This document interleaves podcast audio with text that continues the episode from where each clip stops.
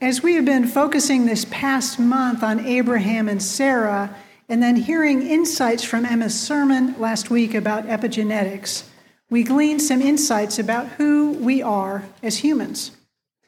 We are individually journeying, and we journey corporately as well. While we do this, we are generationally influencing one another for good or ill.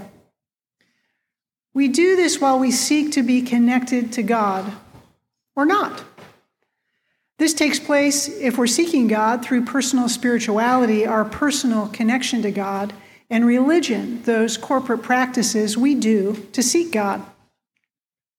In the backdrop of these last several weeks, we've been hearing the book of Romans. Apart from being Paul's longest letter, he uniquely is not addressing a particular purpose or occasion for his writing, which is more of the norm for his other letters.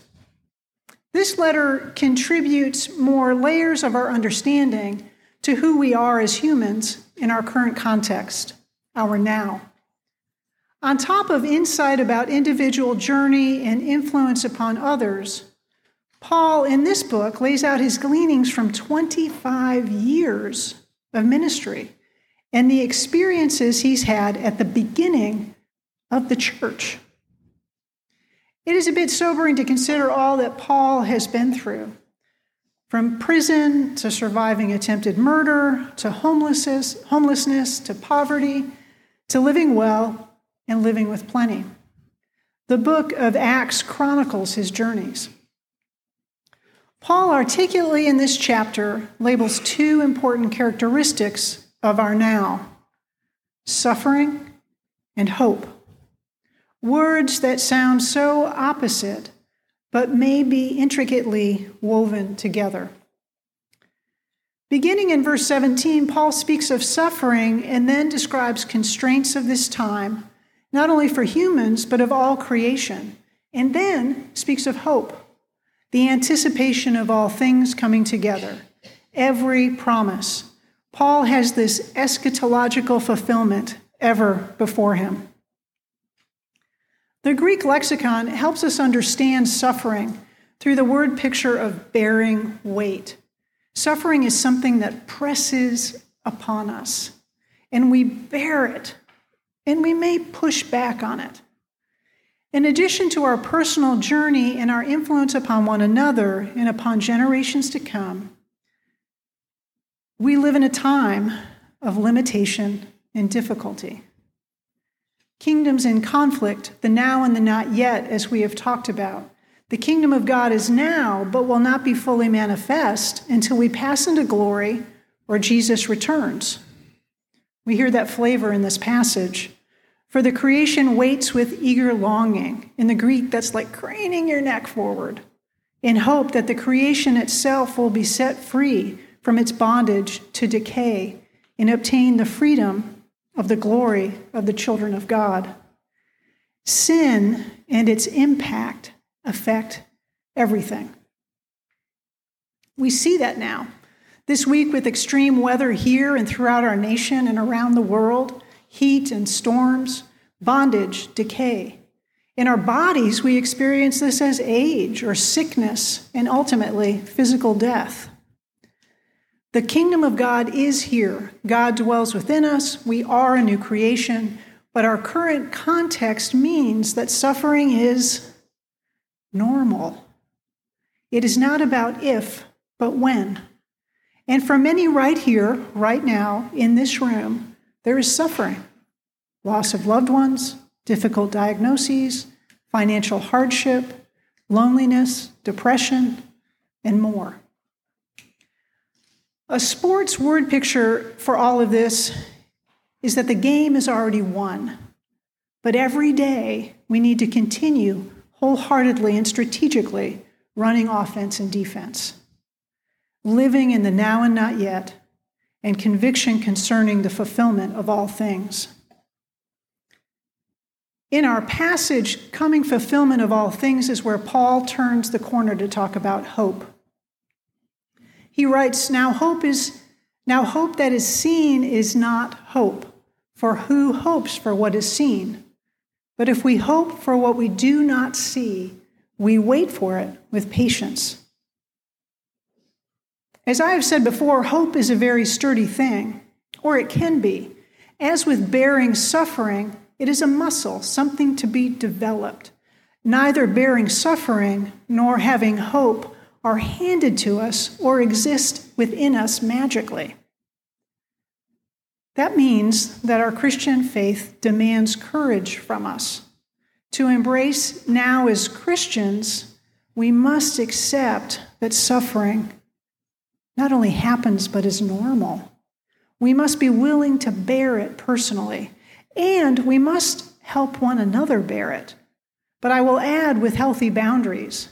We have burdens and loads to help one another with, and we have burdens and loads to simply bear ourselves. We need one another and are connected to one another. That is by design for our now and forever. Suffering is connected to loss, to loss. As we bear relational conflict or health challenges or death of loved ones or other changes, there is a saying goodbye, a separation. We can deduce that ancillary to suffering is grief. As we accept suffering, we must consider welcoming grief. Now, we can buck up against all of this but it does not help our quality of life in our now or for our future selves.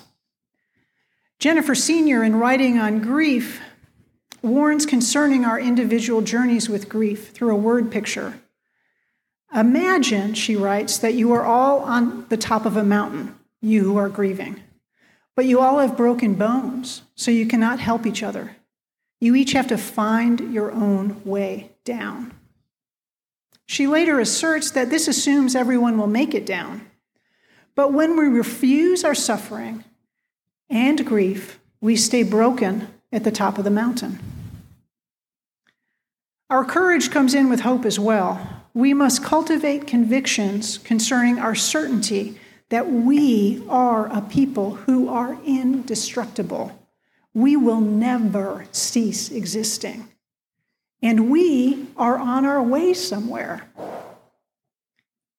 If we do not live our life with certainty and anticipation, it sabotages our endurance. In the sports analogy, it makes us weak on both offense and defense. Hope can be strong, but hope is hard. David Greenhaw asserts honestly the one who hopes hurts, the one who hopes has a restless heart. The one who hopes sees what we get, what is in front of us, and is disappointed.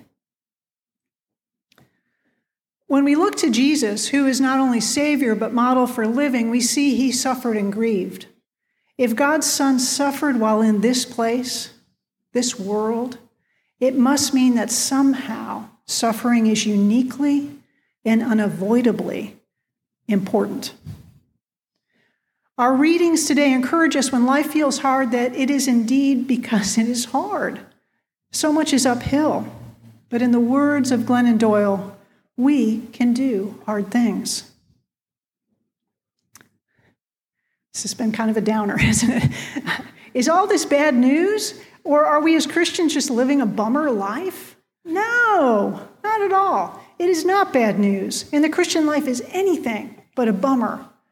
God offers us union with God, with one another, eternity in paradise together with God and everyone. And in our now, our now of living, God offers joy and abundant life, which eclipse our suffering. So it is hard. There's goodness.